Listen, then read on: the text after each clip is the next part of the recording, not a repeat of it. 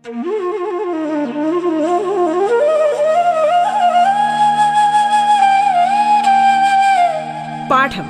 കേട്ടു പഠിക്കാൻ radio കേരളയിലൂടെ.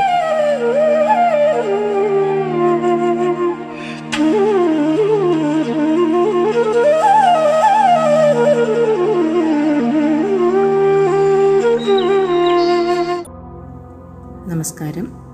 Radio കേരളയുടെ പാഠം പരിപാടിയിൽ ഇന്ന് നമ്മൾ ചർച്ച ചെയ്യുന്നത് ഒൻപതാം ക്ലാസ് ജീവശാസ്ത്രം മൂന്നാം അധ്യായമായ ലഘുപോഷക ഘടകങ്ങൾ കോശങ്ങളിലേക്ക് simple nutrients into cells ആണ്. ഇന്ന് നിങ്ങളോടൊപ്പം Thiruvananthapuram Cotton Hill government girls higher secondary സ്കൂളിലെ ജീവശാസ്ത്രം അധ്യാപിക രേഖ.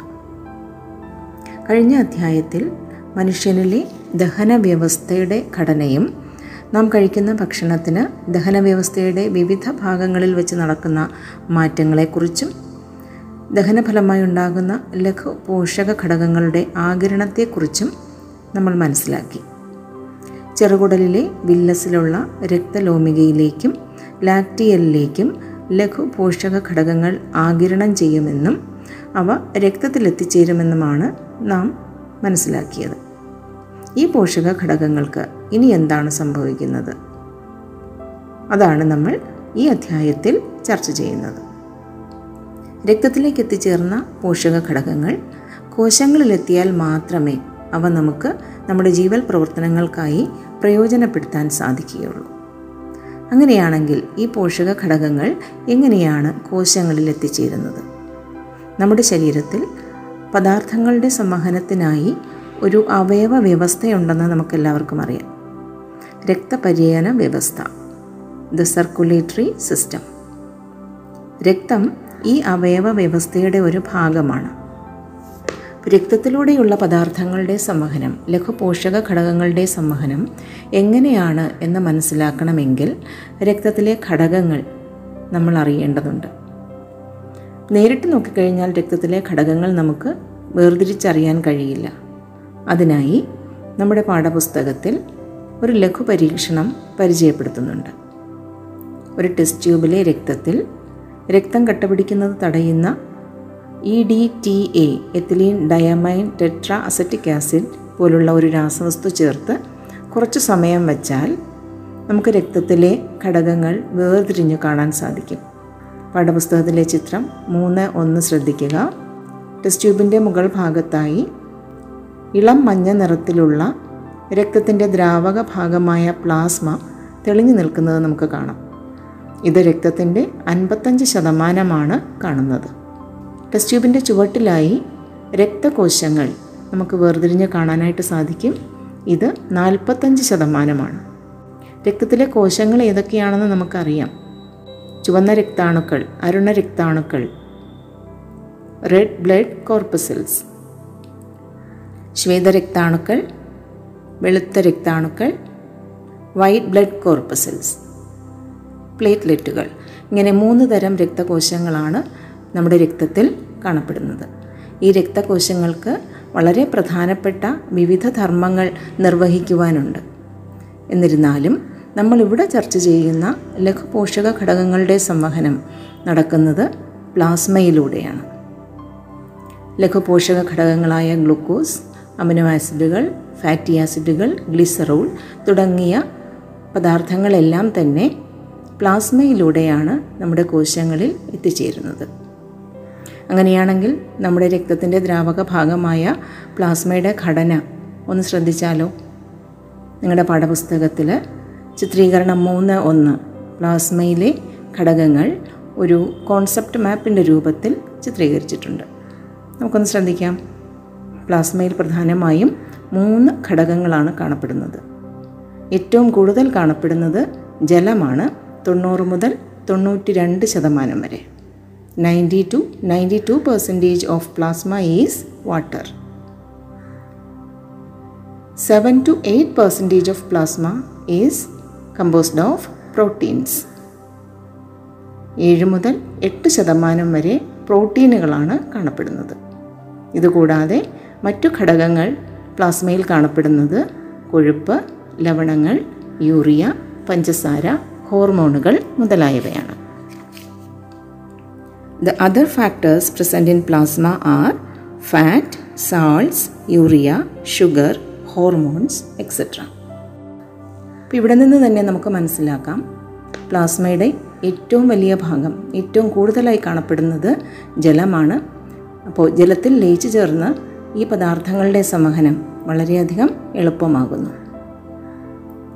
പ്രോട്ടീനുകളുടെ ധർമ്മം നോക്കുകയാണെങ്കിൽ വളരെ പ്രധാനപ്പെട്ട ചില ധർമ്മങ്ങൾ നിർവഹിക്കുന്ന പ്രോട്ടീനുകളാണ് നമ്മുടെ പ്ലാസ്മയിൽ കാണപ്പെടുന്നത്. അൽബുമിൻ രക്തസമ്മർദ്ദം ക്രമീകരിക്കുന്നു. Albumin regulates blood pressure globulin രോഗപ്രതിരോധത്തിലാണ് സഹായിക്കുന്നത്. It helps in defence fibrinogen രക്തം കട്ട പിടിക്കുന്നതിൽ പ്രധാന പങ്ക് വഹിക്കുന്നു. Fibrinogen plays a major role in the coagulation of blood അപ്പോൾ നമ്മുടെ രക്തത്തിന്റെ ദ്രാവക ഭാഗമായ പ്ലാസ്മയുടെ ഘടന എല്ലാവർക്കും മനസ്സിലായല്ലോ? ഇതിൽ നിന്ന് നമുക്ക് മനസ്സിലാക്കാം. പ്ലാസ്മയുടെ ഘടന ലഘുപോഷക ഘടകങ്ങളുടെ സംവഹനത്തിന് ഏറ്റവും അനുയോജ്യമാണ് അല്ലേ? അതിൽ ഏറ്റവും കൂടുതലായി കാണപ്പെടുന്ന ജലം തന്നെ അതിനൊരു തെളിവാണ്. ഇനി ഈ രക്തം നമ്മുടെ ശരീരത്തിൽ എവിടെയൊക്കെയാണ് കാണപ്പെടുന്നത്? അതെ രക്തക്കുഴലുകളിലും ഹൃദയത്തിലുമാണ് നമ്മുടെ ശരീരത്തിൽ രക്തം കാണപ്പെടുന്നത്. മാത്രമല്ല രക്തക്കുഴലുകളിലൂടെ നിരന്തരം നമ്മുടെ ശരീരത്തിൽ ആകമാനം ഒഴുകിക്കൊണ്ടിരിക്കുന്ന ഒരു ദ്രാവക കലയാണ് രക്തം. The blood circulates all over the body through the blood vessels മനുഷ്യഹൃദയം ഒരു പമ്പ് പോലെ നിരന്തരം പ്രവർത്തിക്കുന്നത് കൊണ്ടാണ് രക്തം രക്തക്കുഴലുകളിലൂടെ നാനാഭാഗത്തേക്കും തുടർച്ചയായി ഒഴുകുന്നത്. The human heart works relentlessly like a pump so blood flows through blood vessels continuously in all directions അങ്ങനെയാണെങ്കിൽ ഹൃദയത്തിന് വളരെയേറെ പ്രാധാന്യമുണ്ട് അല്ലേ? അപ്പോൾ നമുക്ക് ഹൃദയത്തിന്റെ സ്ഥാനവും വലിപ്പവും അതിന്റെ സംരക്ഷണവും ഒക്കെ ഒന്ന് ശ്രദ്ധിച്ചാലോ? എവിടെയാണ് ഹൃദയത്തിന്റെ സ്ഥാനം? നമ്മുടെ ഔരസാശയത്തിൽ മാറലിന് പുറകിലായി രണ്ട് ശ്വാസകോശങ്ങളുടെയും നടുവിൽ ഇടതുവശത്തേക്ക് അല്പം ചരിഞ്ഞാണ് ഹൃദയം സ്ഥിതി ചെയ്യുന്നത്. Heart is situated slightly tilted towards the left in between the two lungs behind the sternum in the thoracic cavity എത്രയാണ് നമ്മുടെ ഹൃദയത്തിന്റെ വലിപ്പം? ഒരാളുടെ ഹൃദയത്തിന് അയാളുടെ മുഷ്ടിയുടെ വലിപ്പമാണ് ഉണ്ടാവുക. The size of the human heart is equal to the size of one's fist ഇപ്പോൾ ഹൃദയം ഒരു നമ്മുടെ ഔരസാശയം ഒരു അസ്ഥി കവചമാണ്. അസ്ഥികൾ കൊണ്ട് കവർ ചെയ്തിരിക്കുന്ന മൂടപ്പെട്ടിരിക്കുന്ന ഒരു കവചമാണ് നമ്മുടെ ഔരസാശയം. നമുക്കറിയാം മുന്നിൽ മാറലുണ്ട്. വശങ്ങളിൽ വാരിയല്ലുകളുണ്ട് പിന്നിലായിട്ട് നട്ടലുണ്ട് ഇതിന് പുറമെ ഹൃദയത്തെ ആവരണം ചെയ്തുകൊണ്ട് ഒരു ഇരട്ട സ്തരം നമുക്ക് കാണാൻ സാധിക്കും.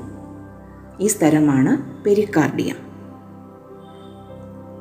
Pericardium is a double layered membrane that covers the heart ഈ പെരിക്കാർഡിയത്തിന്റെ ഇരട്ട സ്തരത്തിനിടയിൽ ഒരു ദ്രവം നിറഞ്ഞിരിപ്പുണ്ട്. Pericardial ദ്രവം. Pericardial fluid is filled in between the pericardial membranes ഈ ദ്രവത്തിന്റെ ധർമ്മം ഹൃദയം മിടിക്കുമ്പോൾ സ്തരങ്ങൾക്കിടയിൽ പെരിക്കാർഡിയൽ സ്തരങ്ങൾക്കിടയിൽ ഉണ്ടായേക്കാവുന്ന ഘർഷണം കുറയ്ക്കുക എന്നതാണ്.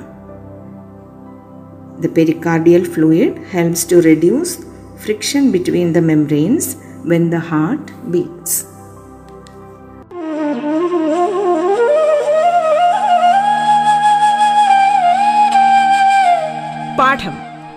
പഠിക്കാൻ റേഡിയോ കേരളയിലൂടെ.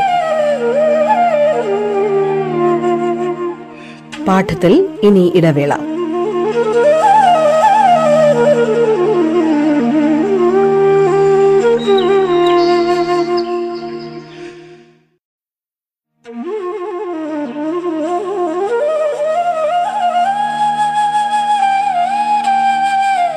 പാഠം കേട്ടു പഠിക്കാൻ റേഡിയോ കേരളയിലൂടെ. തുടർന്ന് കേൾക്കാം പാഠം.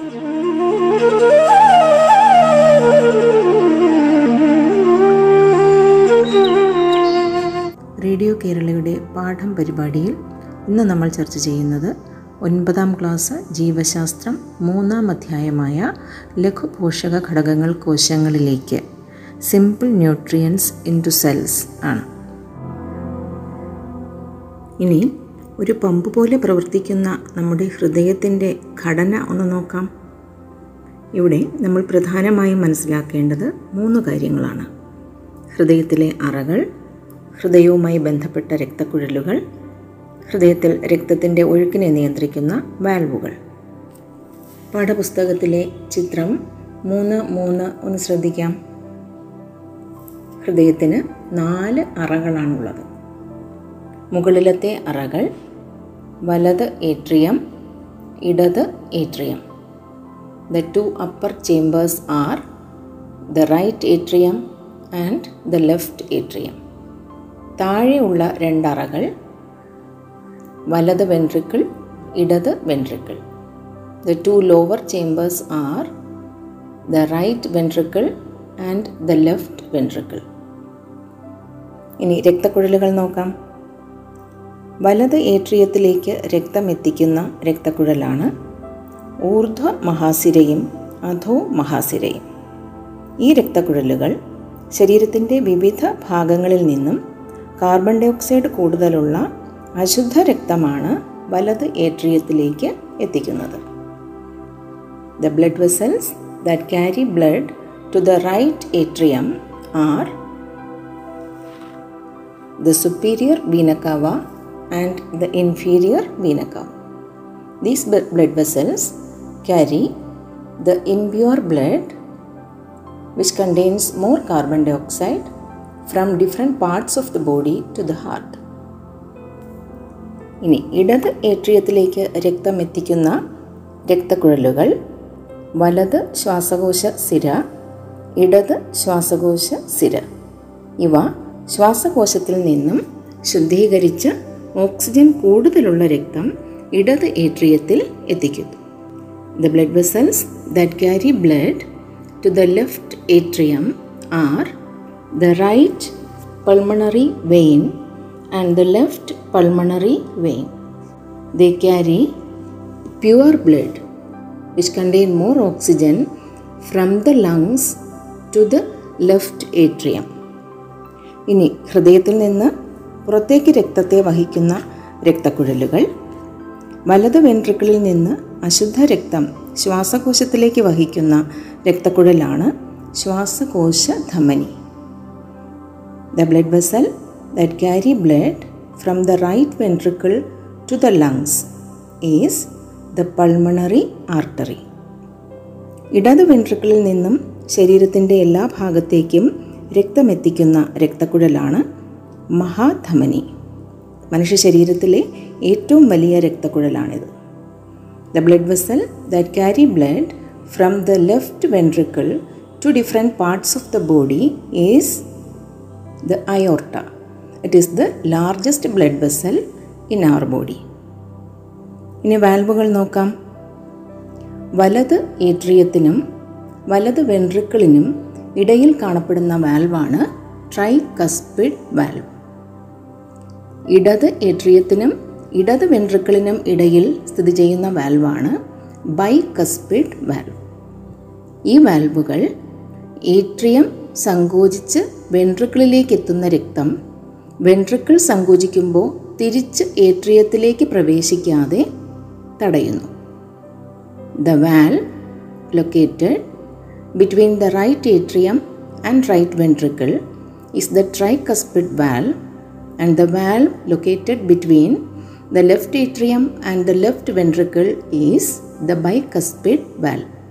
These valves prevent the backflow of blood from the ventricles to the atrium. ഇനി വാൽവുകൾ കാണപ്പെടുന്നത് ശ്വാസകോശ ധമനി ആരംഭിക്കുന്ന ഭാഗത്തും മഹാധമനി ആരംഭിക്കുന്ന ഭാഗത്തുമാണ് ശ്വാസകോശ ധമനിയിൽ കാണപ്പെടുന്ന വാൽവാണ് ശ്വാസകോശ ധമനി വാൽവ് മഹാധമനിയിൽ കാണപ്പെടുന്ന വാൽവാണ് Mahathamani valve. The valve present at the beginning of the pulmonary artery is the pulmonary valve and the valve present at the beginning of the aorta is aortic valve. These valves prevent the backflow of blood from the arteries back to the ventricle when the ventricles relax. ശ്വാസകോശ ധമനി വാൽവും മഹാധമനി വാൽവും ധമനികളിൽ നിന്ന് വെൻട്രിക്കിളിലേക്കുള്ള രക്തത്തിന്റെ തിരിച്ചുള്ള ഒഴുക്കിനെ തടയുന്നു ഇപ്പോൾ നമ്മൾ ഹൃദയത്തിന്റെ എല്ലാ ഭാഗങ്ങളും മനസ്സിലാക്കി കഴിഞ്ഞു ഹൃദയ അറകൾ ഹൃദയത്തിലേക്ക് രക്തം കൊണ്ടുവരുന്ന രക്തക്കുഴലുകളും അവ വന്നു ചേരുന്ന അറകളും ഹൃദയത്തിൽ നിന്ന് രക്തം കൊണ്ടുപോകുന്ന രക്തക്കുഴലുകളും അവ പുറപ്പെടുന്ന അറകളും വാൽവുകൾ അവയുടെ സ്ഥാനം അവയുടെ ധർമ്മം. ഇതെല്ലാം മനസ്സിലായല്ലോ? രക്തം ശരീരത്തിന്റെ വിവിധ ഭാഗങ്ങളിൽ എത്തിക്കുന്നതിൽ ഹൃദയത്തോടൊപ്പം രക്തക്കുഴലുകൾക്കും പങ്കുണ്ടെന്ന് മനസ്സിലായില്ലേ? ഹൃദയത്തിൽ നിന്ന് ആരംഭിക്കുന്ന വലിയ ധമനികൾ ചെറുധമനികളായും ചെറുധമനികൾ ലോമികകളായും മാറുന്നു. തുടർന്ന് ഈ ലോമികകൾ ചേർന്ന് ചെറുസിരകളും ചെറുസിരകൾ ചേർന്ന് വലിയ സിരകളും രൂപപ്പെട്ട് ഹൃദയത്തിൽ അവസാനിക്കുന്നു. ഇത്തരത്തിൽ നമ്മുടെ ശരീരത്തിൽ കാണപ്പെടുന്ന മൂന്ന് തരം രക്തക്കുഴലുകൾ സിരകൾ ധമനികൾ ലോമികകൾ. ഇവ ചേർന്നാണ് നമ്മുടെ ശരീരത്തിലുടനീളം രക്തത്തിന്റെ ഒഴുക്ക് സാധ്യമാക്കുന്നത്. ഇനി നമുക്ക് ഈ രക്തക്കുഴലുകളുടെ പ്രത്യേകതകളൊന്ന് നോക്കിയാലോ? പാഠപുസ്തകത്തിലെ ചിത്രീകരണം മൂന്ന് രണ്ട് ശ്രദ്ധിക്കാം. രക്തക്കുഴലുകളുടെ ഭിത്തിയുടെ സവിശേഷത ശ്രദ്ധിക്കൂ. ഏറ്റവും കനം കുറഞ്ഞ ഭിത്തിയുള്ള അതായത് ഒറ്റ നിര കോശങ്ങൾ കൊണ്ട് നിർമ്മിതമായ ഭിത്തിയുള്ള അതിസൂക്ഷ്മ സുഷിരങ്ങളോട് കൂടിയ ഭിത്തിയുള്ള രക്തക്കുഴലുകളാണ് ലോമികകൾ. ഇലാസ്തികതയുള്ളതും കനം കൂടിയതുമായ ഭിത്തിയാണ് ധമനിക്കുള്ളത്. കനം കുറഞ്ഞ ഭിത്തിയാണ്. ധമനികളെ അപേക്ഷിച്ച് കനം കുറഞ്ഞ ഭിത്തിയാണ് സിരയിൽ കാണുന്നത്.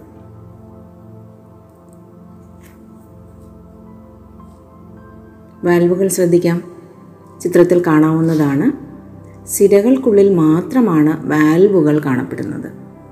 ധമനിയിലും ലോമികയിലും വാൽവുകൾ കാണപ്പെടുന്നില്ല. രക്ത ഒഴുക്കിന്റെ സവിശേഷത നോക്കിയാൽ ഏറ്റവും ഉയർന്ന വേഗത്തിലും മർദ്ദത്തിലും രക്തമൊഴുകുന്ന രക്തക്കുഴലാണ് ധമനി. സിരയിലും ലോമികയിലും കുറഞ്ഞ വേഗത്തിലും മർദ്ദത്തിലുമാണ് രക്തം ഒഴുകുന്നത്. ഇനി രക്ത ഒഴുക്കിന്റെ ദിശയോ?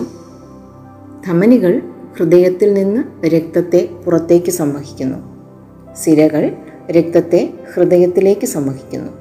ലോമികകൾ ധമനികളെയും സിരകളെയും തമ്മിൽ ബന്ധിപ്പിക്കുന്ന നേർത്ത കുടലുകളാണ് when we see the peculiarity of the wall of the blood vessels, the wall of the artery is thick and elastic. The wall of the vein is thin and capillaries are also having thin wall formed of a single layer of cells having minute pores. Valves are present only in veins. Let us see the peculiarity of blood flow. In veins and capillaries, blood flows with low speed and low pressure. But in arteries, blood flows with high speed and high pressure. What about the direction of blood flow? Veins carry blood to the heart, arteries carries blood from the heart to outside and capillaries are the blood vessels which connect veins and arteries. ഇത്രയുമായപ്പോൾ നമ്മുടെ രക്തപര്യന വ്യവസ്ഥയുടെ എല്ലാ ഭാഗങ്ങളുടെയും പ്രത്യേകതകൾ ഘടന നമ്മൾ മനസ്സിലാക്കി കഴിഞ്ഞു. എല്ലാവരും പാഠപുസ്തകം നന്നായി വായിച്ച് ചിത്രങ്ങളെല്ലാം ശ്രദ്ധിച്ചു നോക്കി ആശയങ്ങൾ ഒന്നുകൂടി ഉറപ്പിക്കാൻ ശ്രദ്ധിക്കുമല്ലോ. ബാക്കി ഭാഗം നമുക്ക് അടുത്ത ക്ലാസ്സിൽ ചർച്ച ചെയ്യാം. നന്ദി.